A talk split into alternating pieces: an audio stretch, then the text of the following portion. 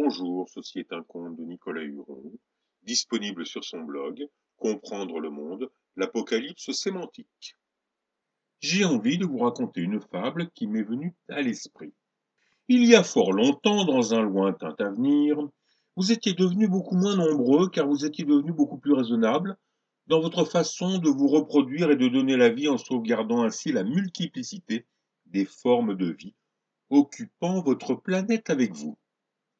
Vous ne réguliez vos naissances qu'en fonction du désir de chacune de vos femelles et de la qualité morale de celle-ci à attirer votre amour et votre serviabilité envers elle.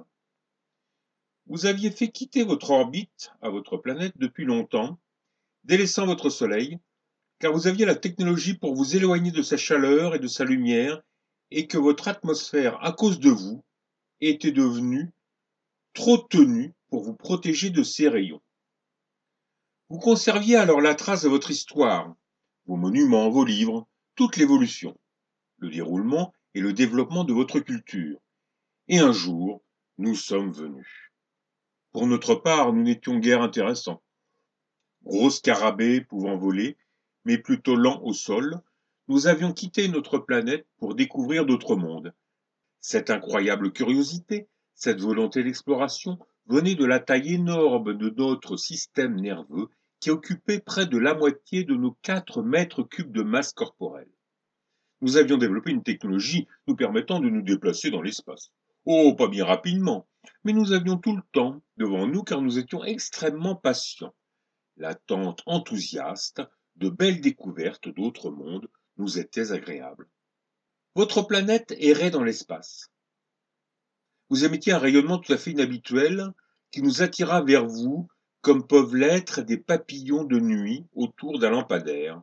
Nous approchâmes notre vaisseau de votre terre et vîns vous rendre visite.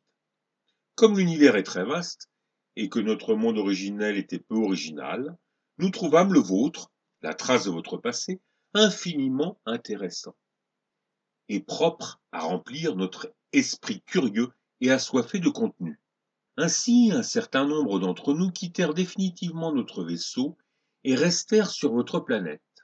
Nous ne purent faire autrement car vous n'aviez aucun moyen de nous combattre efficacement, et que nos intentions étaient seulement de vous trouver merveilleux, sans aucune intention de vous changer en quoi que ce soit.